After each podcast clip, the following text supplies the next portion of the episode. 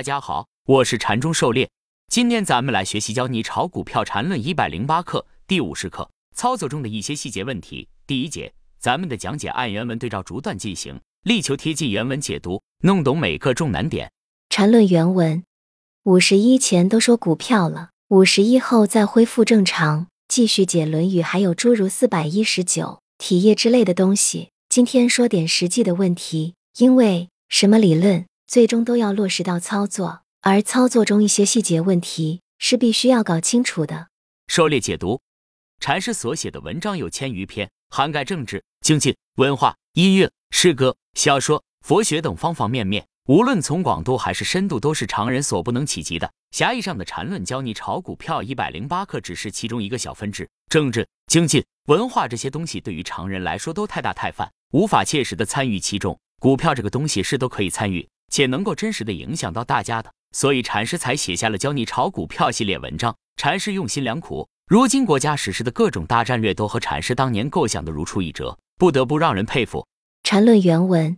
首先你无论如何都应该能看到走势图，至于最小只能看到一分钟还是分笔图，甚至连五分钟都看不到，这问题都不是太大。其次，只要是正常的软件，没有不能看 M A C D 的。有一个很重要的问题，很多人搞不清楚，就是怎么选择看几分钟的 M A C D。 必须明白一个道理，就是 M A C D 的计算方法决定了一分钟和三十分钟 M A C D 之间并没有实质的区别，只是计算的周期不同而已，而相应的计算是线性的，只是稍微灵敏与迟钝的区别，没有太大的区别。问题的关键是 M A C D 只是力度比较的辅助，因此是先定好比较哪两段走势，然后才去选择看是一分钟的还是三十分钟的，更是以辅助判断，关系到灵敏度。例如两段走势在一分钟上形成很复杂的 M A C D 柱子和黄白线变化，而在三十分钟上是很明显的两个柱子面积以及标准的黄白线变化，那当然就选择用三十分钟看。虽然由于 M A C D 与 K 线价格相关，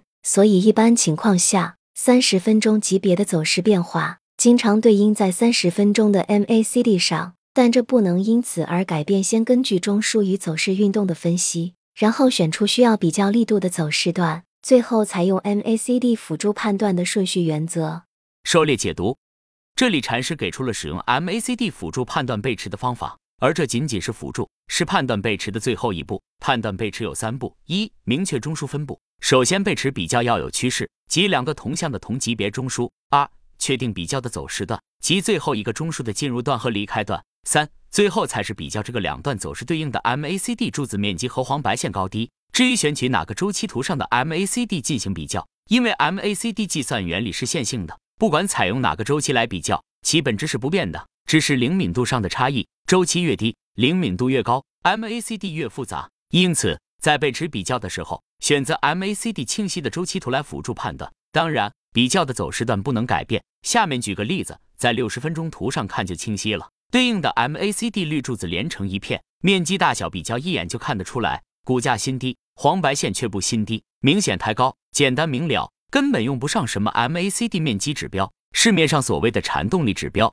就是一个中看不中用、画蛇添足的一个东西。很多人问我，禅中狩猎禅论工具包里为什么没有禅动力指标，没有 M A C D 面积公式？首先，工具包里只有分笔分段是精确的，而笔中枢是用来近似形态选股的，这个中枢不是精确意义上的禅论走势中枢，通过笔中枢标志出来的走势类型也是不精确的。基于一个不精确的走势来比较背驰，其结果自然不会精确到哪去。利用 M A C D 辅助判断背驰的前提就是找对趋势结构和相比较的两段走势，比中枢下这个前提就不存在的。对了，如果真正是结构清晰的背驰，体现在 M A C D 的柱子变化和黄白线上，自然也是清晰明了的，两块柱子面积和黄白线高低变化是显而易见。如果一眼还不能看清楚大小和高低，那本身就说明结构不标准，背驰不明确。什么时候背驰比较还需要精确到小数点后两位才能确定谁大谁小，那这种走势干脆不用看了。记住一点，真正的结构背驰一定是显而易见的。禅论原文，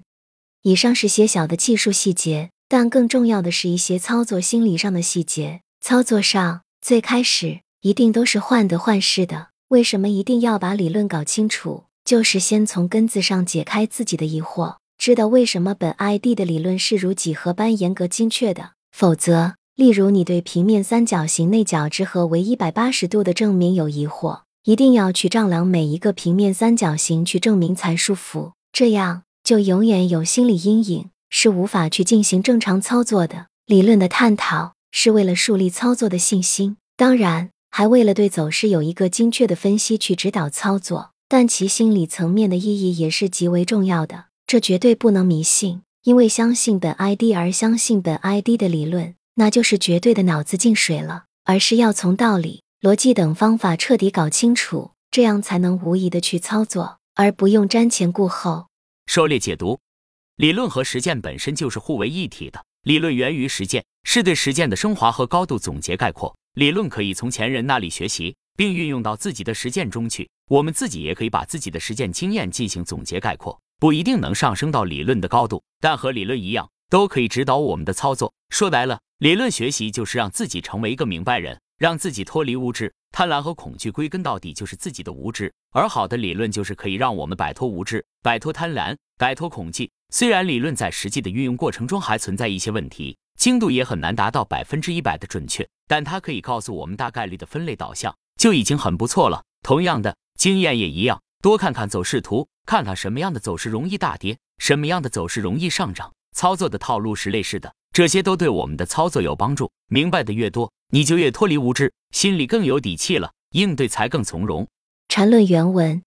对本 I D 理论对走势分析以及操作的绝对性有把握后，以后解决的都是一个操作精确度的问题。一个正确的理论应用到实践中，特别是面对瞬息万变的市场，因为应用的人的经验与心理状态，其结果自然有很大差异。如何提高操作的精确度，就是一个长期实践的问题，但无论如何，只有在操作中才能解决这个问题，否则永远都在纸上谈论，那是毫无意义的。狩猎解读，